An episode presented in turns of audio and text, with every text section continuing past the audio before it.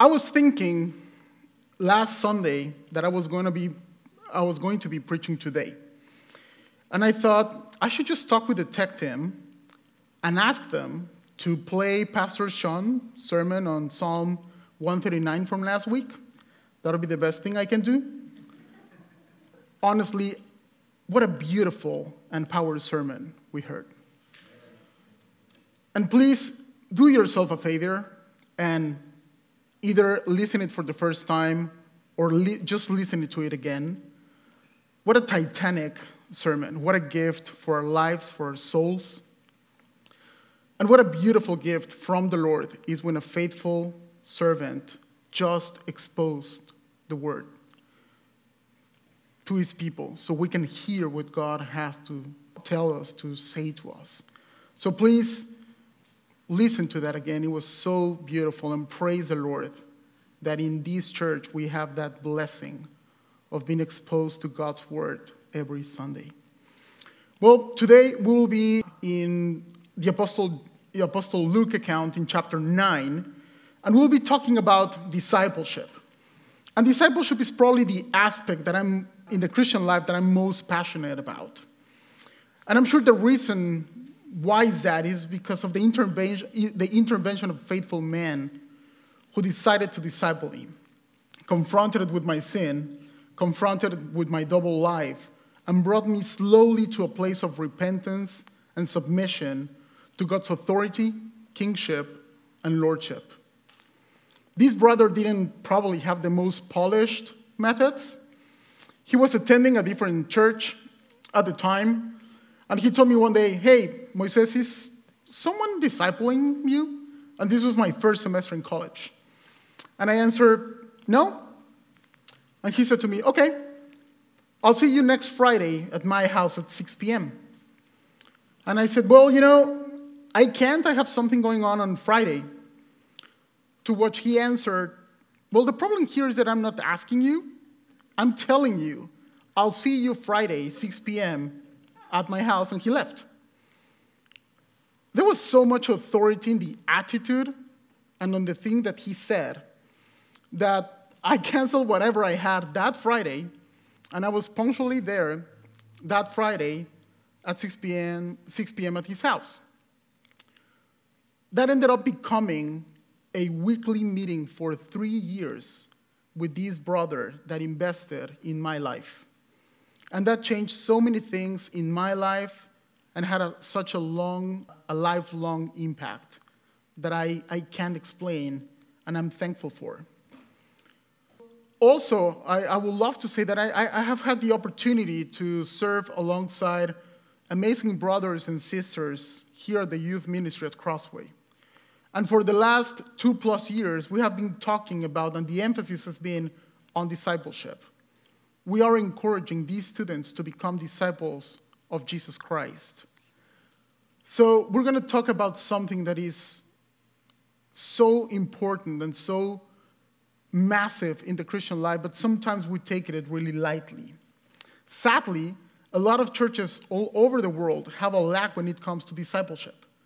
A lot of churches have put a lot of strength and power and work in the idea of evangelism, but in a non biblical concept or idea of evangelism. Because the confrontation of sin, the call to repentance, and the exposition of Jesus' atoning work is incomplete if we don't teach them to observe all that the Lord has commanded us. That's what the passage, the passages that we know as the Great Commission talk about. A fundamental aspect of living a dis- of being a disciple and living the Christian life as a disciple is to make disciples. So today we're going to be studying about biblical discipleship, true discipleship, and the paradox of it. And we will consider two main points. The meaning of biblical discipleship in verse 23 will be in Luke 9. So in verse 23, we'll be talking about the meaning of biblical discipleship. And verses 24 to 26, we'll be talking about the paradox of biblical discipleship. Now, just to give a little bit of context, in Luke 8, Jesus was teaching in parables. He was explaining to his disciples the purpose of this teaching style. He performed miracles such as calming the storm, healing people. He bring a little girl back from death.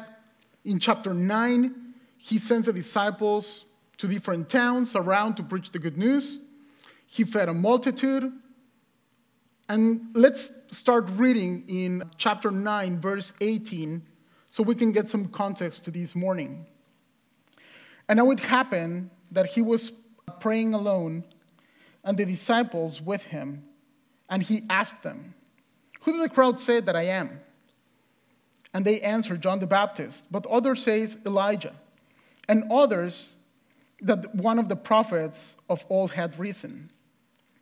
Then he said to them, But who do you say that I am? And Peter answered, The Christ of God.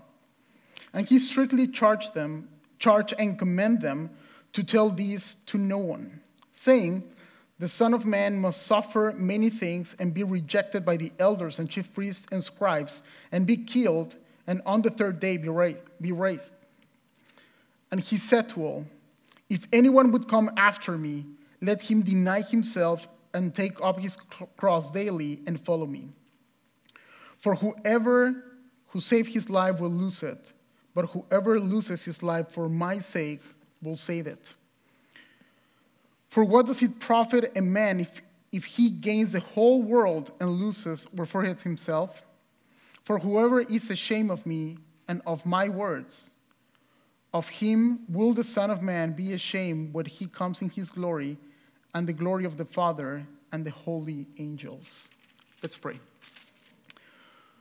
And Father God, we come before you asking for your blessing, asking, Father, that you will teach us, that you will speak to us about what is the real meaning, what is the true meaning of biblical discipleship. Father, we know that we have been called to repentance, but we have been called to be your disciples. It's not just about conversion and going to heaven, but it's about a life that has to pour out everything that is in it for your glory. Father, help us to understand this. Help us to live our Christian lives in this way.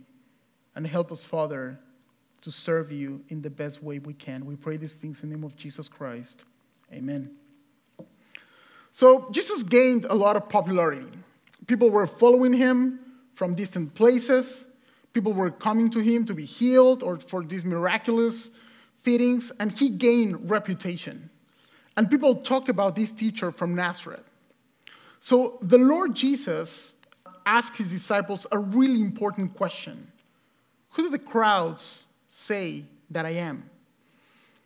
And the apostles reported him what people were saying, but we read in verse 19 that he asked one of the most important, crucial questions someone could ever ask. This is the most fundamental question someone could, could ask you, any human being. But who do you say that I am? There is no more important, more revealing, and deciding question than this one. Who do you say Jesus Christ is? The answer to this question has lifelong implications, but also it has eternal implications. This question and the answer to this question is the most important thing you can ever think about. And Peter answered this beautiful answer, the Christ of God. Matthew's account says that Peter said, You are the Christ, the Son of the living God. Peter is making here a huge confession of faith. Jesus himself said to Peter, This was revealed to, to you. Meaning, Peter, you didn't got this yourself.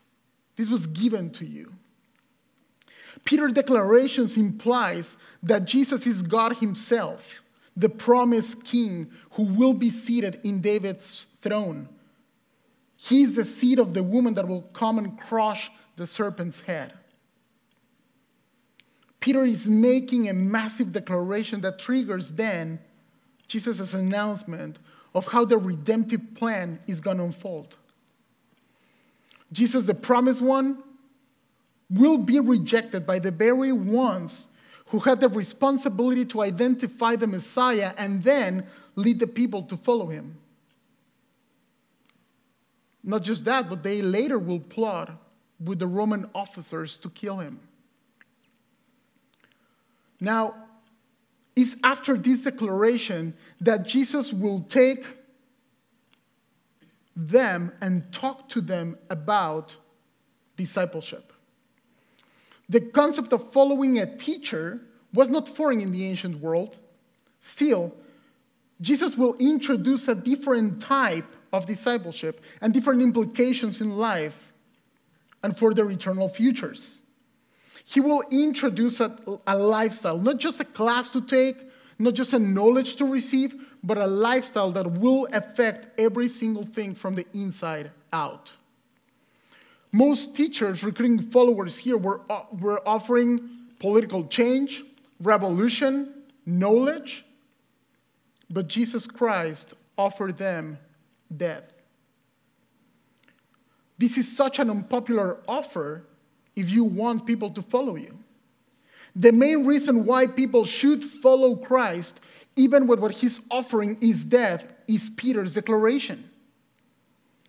And the narrative goes, and the Lord Jesus will teach them the meaning of the true discipleship in verse 20, 23.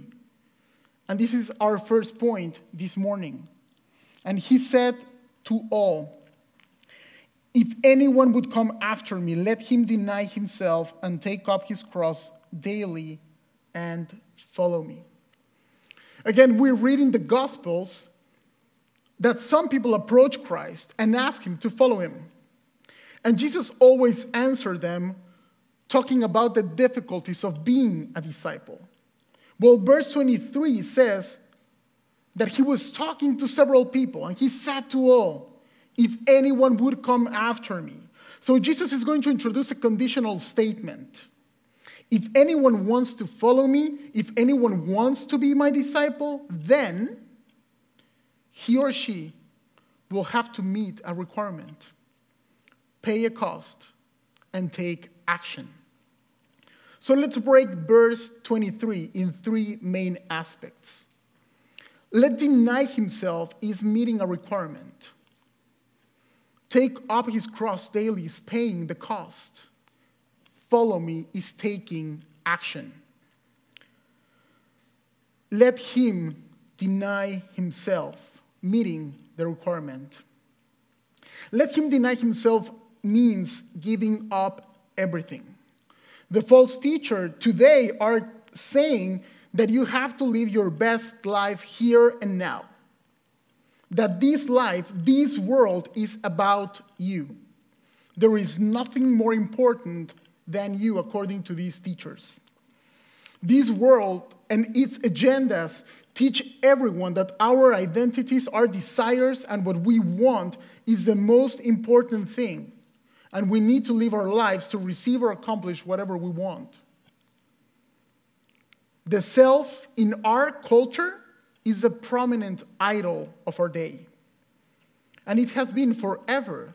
But now it seems that it's, more, it's a little bit more open than ever before.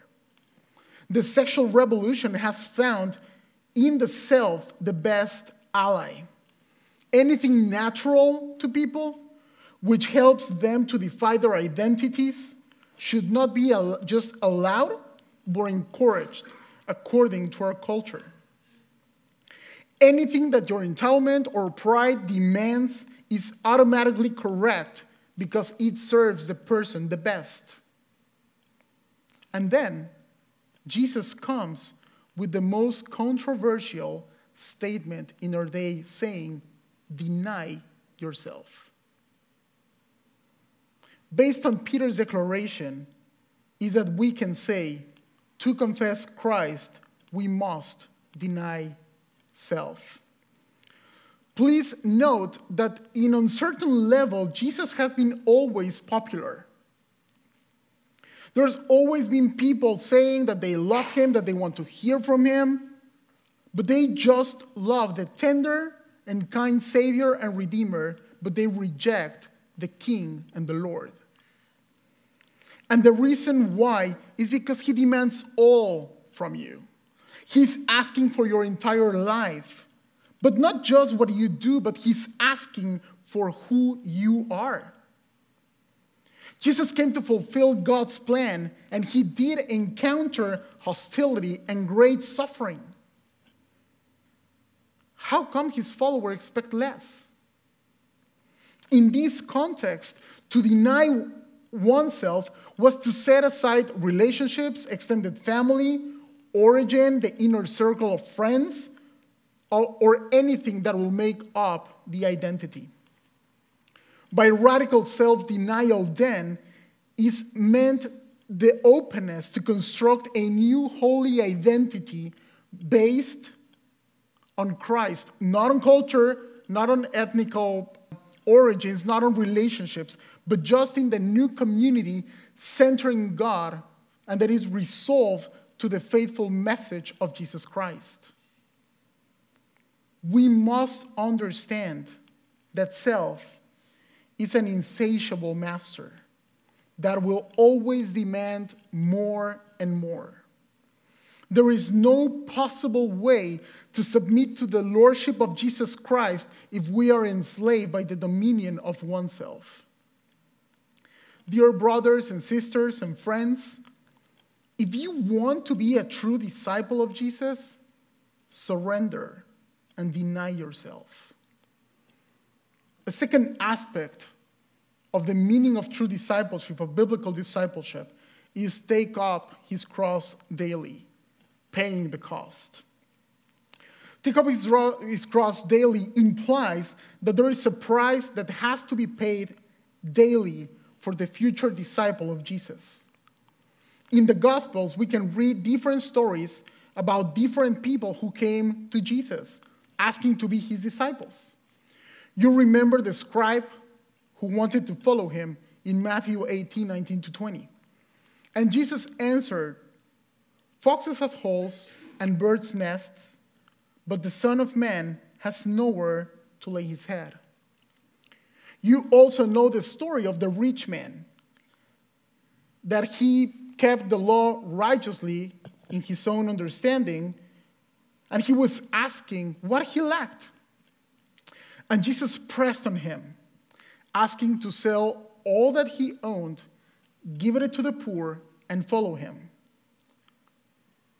And what we read in this account is that this young man went away sorrowful for he had great possessions. Think about this. This is someone who thought he was righteous before the law. And he, when he was confronted with the cost of discipleship, he had to depart sorrowfully, for he owned much.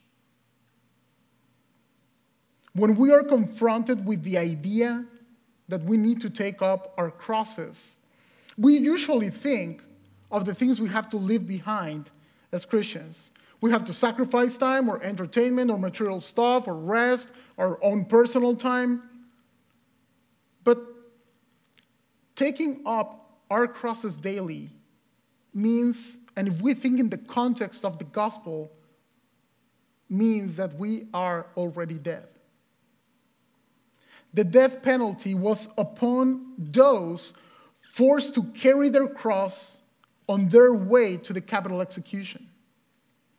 Taking your cross, taking up your cross daily means knowing that as a discipleship, that, that as a disciple of Jesus Christ, you have to die to yourself.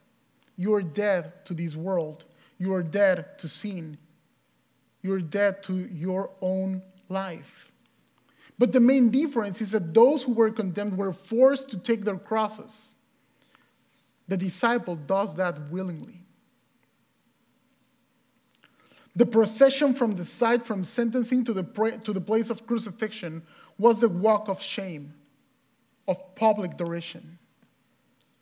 Even though we are before a metaphor that Luke is using the meaning and deepness of the statement demands from the disciple to understand the solemn request that we are called to fulfill. So, this price to pay reinforces the meaning of the first requirement deny yourself. And then he adds, take a daily attitude of taking up your cross. The sacrifice is the lifestyle. And the lifestyle, trans- uh, lifestyle transforms everything that a person does. Go with me to Romans 12, 1 and 2, and probably you know these verses by heart. I appeal to you, therefore, brothers, by the mercies of God, to present your bodies as living sacrifice, holy and acceptable to God, which is your spiritual worship. Do not be conformed to this world, but transformed by the renewal of your mind, that by testing you may discern what is the will of God, what is good and acceptable and perfect is asking us to live our lives as sacrifice, as living sacrifice, to be renewed in our minds, and not to take the shape of this world, but to be transformed. Taking our crosses is accepting that we have to fight back against the world when it is trying to give us its shape. That we must discern God's will. The Lord is not playing games. You need to live out in the power of the Spirit a life that glorifies Christ, paying the price to be a disciple. He's demanding all.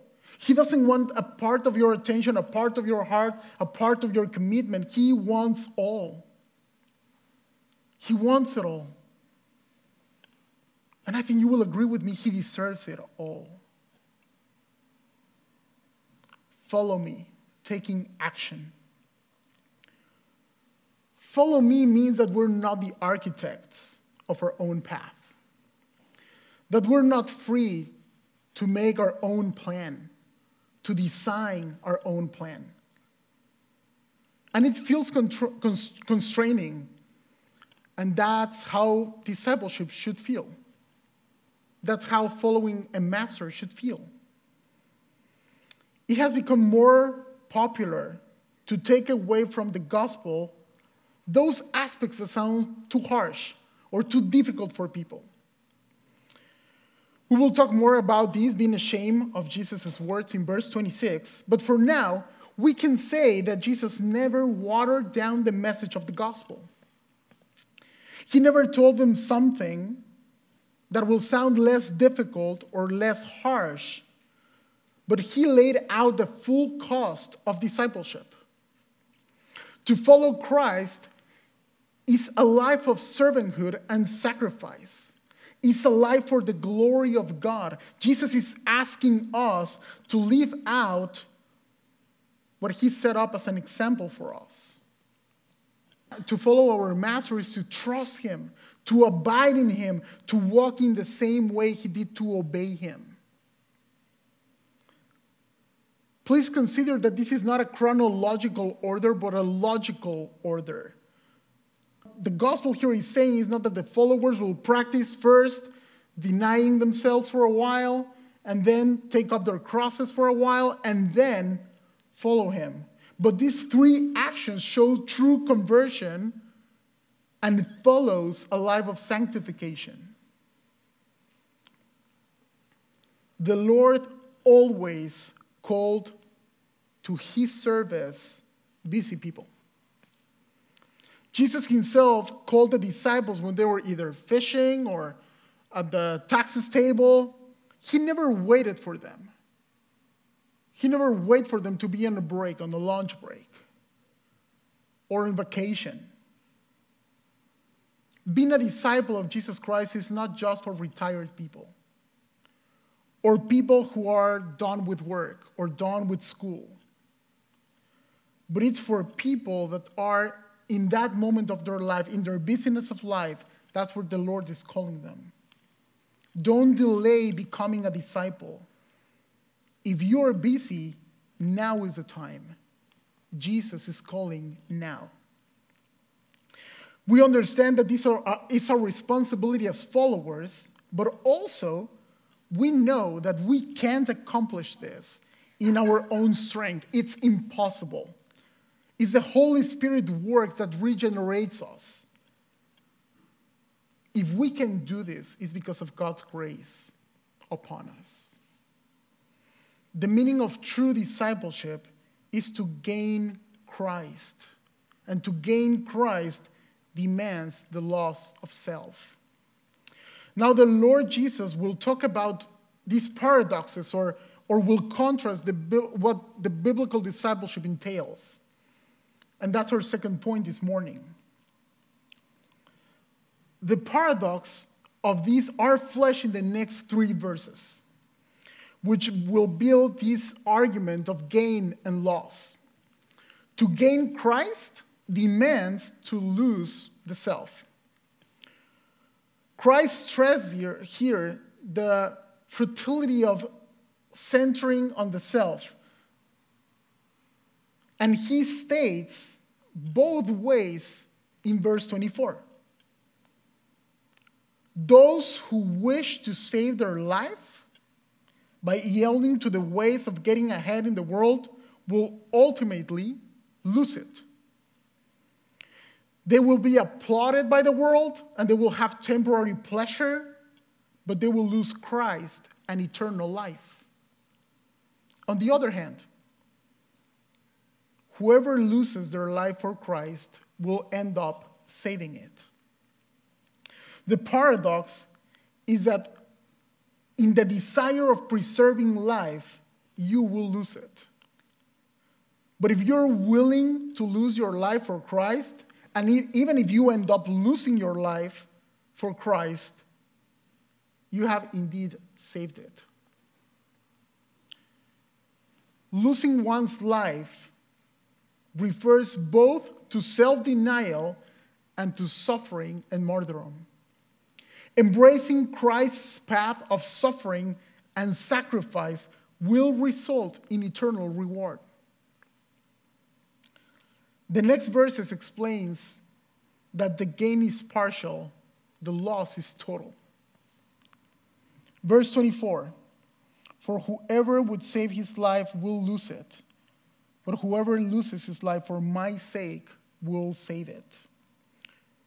Verse 24 is clear, telling us that the person who fears losing this life and works in all his power to save it will end up losing it. And this is deeply connected with verse 23. If someone is willing to, serve, to save their life, in the end, they are trying to save the self. These passages are clearly talking about not they're not talking about becoming reckless and trying to put our lives in danger but it's understanding that saving their life for themselves and finding pleasure in this life if someone tra- treasures their life in this way and treasures the richness of this world in that way, he will lose all. He will end up losing it all. We know that Christians lost persecution in the early church. And because of this persecution, thousands of believers suffered and were killed in public for defending their faith. If we put things in perspective, our, life, our lives are so brief. We feel deep attachment to our lives because it's what we know. And I understand that at times it's so difficult to have an eternal perspective about our lives. It's so difficult sometimes to remember that our lives are for the Lord Jesus Christ that we don't even understand how amazingly beautiful the eternity with the Lord will be. We are always trying to ensure what we know because our brokenness, with our brokenness, is so difficult to understand and put things on the eternal perspective. Saving our lives is possible according to this passage but it has to be in a way of putting your life in the service to the Lord. And when you lose your life, you will have secured your life in the power, in the grace of the Lord. It's in His powerful hands that your life has been secured, not on your, on your strength or your efforts. The paradox is so clear here in the desire of preventing this life of sin and brokenness will end up in losing everything. But if we set our lives to the service to the Lord, we will gain our lives. He gives us the life, He guarantees our lives. Verse 25 presents another paradox that contrasts our broken view of this temporal life with the beautiful experience of eternal life. For what does it profit a man if he gains the whole world and loses some for, for himself? We will think it's foolish for someone in order to save material resources or richness if they put their lives in danger. And that's exactly what this passage is talking about. What profit comes from someone gaining the whole world and losing himself? Why would someone do that? There is no logic, it makes no sense to lose himself in order to gain richness and treasures. The Lord is telling his disciples try to fight for oneself, trying to achieve what this life offers is foolish. When you recognize that there's no profit, no gain, you will lose eternity. You will lose eternal life. That debt that Christ was offering and offers today to anyone who is willing to become a disciple is that there, in this that is that to embrace, to have eternal life. Is dying to this world, is dying to this life in order to gain eternal life. In verse 26, Christ finalizes the choices in, we can say, apocalyptic terms. For whoever is ashamed of me and of my words, of him will the Son of Man be ashamed when he comes in his glory and the glory of the Father and of the holy angels. I believe, at least personally, that the only way to fully embrace my life as a true disciple of Christ is when I put things into eternal perspective. The earthly choices, in the end, will bring heavenly realities. What we do in this earth will bring heavenly, eternal realities. And this expands in, the terms of, in terms of loyalty from verses 24 to 25 and embraces two nuances a preference for worldly gain and status involves a rejection of Christ and being ashamed of his life and service and sacrifice. Also, when one is suffering for Christ and experience persecution of this world, one can be ashamed of him in order to be accepted by this world and stop the suffering. The judgment that Jesus is talking in 922 that is the center of what verse 26 is saying not on the sufferings of Christ, but in his vindication and victory over his enemies in the last judgment. When Christ gets exalted as the Lord,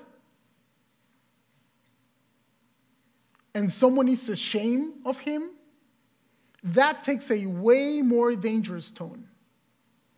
For it means he puts them, the Lord will put them into shame pouring eternal judgment on those who have become his enemies, on those who were ashamed of him. And probably you remember the passage in John 6 60 to 68. And if you want to join me there, please go to John 60, uh, John 6, sorry, verses 60 to 68. I'm not going to read it, But we're going to see two types of disciples the true ones and the ones who follow him temporarily with not a deep commitment to Christ. In chapter 6, the Lord is declaring himself as, as the bread of life. And some of those untrue disciples said, This is, this is hard saying. Who can listen to it? And you guys can read, the, the Lord responded, Do you take offense at this? And their response is that they turned their backs and not longer walked with him. Please consider what I said before how many methods or styles of preaching the gospel do they consider to be careful about what we say of being a disciple? What if we're too harsh and people don't want to be followers of Christ? What if our methods are too radical or message is too radical? Look at Jesus' response to these disciples turning their backs to him. Now he turns back to the 12 and asks them, Do you want to go as well? Jesus was not afraid of losing more disciples. We don't see that he compromises and says, Hey guys, I'm sorry. Probably it was too harsh. Let me rephrase that. But a group of untrue disciples turned their backs, and Jesus' response is to ask to the 12 that left, Do you want to leave too? I don't know if you guys have a saying, but in Mexico we say the door is wide and open. That's Jesus' response to these untrue disciples. But hear what the true disciple answered Lord, to whom shall we go? You have the words of eternal life. And I just love that we can read on this sermon these two beautiful declarations of the Apostle Peter. You are the Christ, and you have words of eternal life. A true disciple understands that gaining Christ is gaining everything. This is the anchor in his glory. This is anchored in the glory of God. When he comes in his glory, says verse 26, when he comes in his glory and the glory of the Father and the holy angels, is this apocalyptic glory referring to this glorious second coming and the final judgment a judgment in which the angels will be involved as harvesters and witnesses in the heavenly court. Dear sisters and brothers, as a church, as believers, we will fail if we don't understand that our lives have to be of true and passionate disciples. Our calling also is to make disciples. That means to preach the gospel to the unbelieving world, but also to help others to follow Jesus Christ.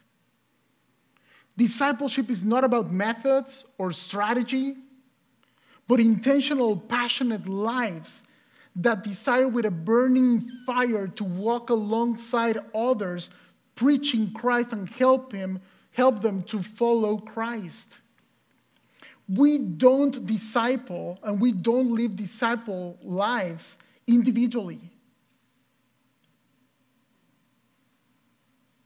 With some brothers and sisters, we can meet on a regular basis on one on one. But there's other ways to disciples. We don't disciple everyone in the same way.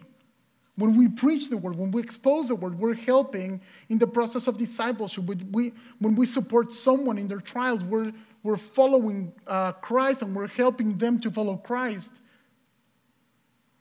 This is to exercise the calling for being a disciple. we're helping others to follow and obey and trust. Jesus Christ is not about the program, it's about your life. You can graduate from being a disciple. There's no ending point.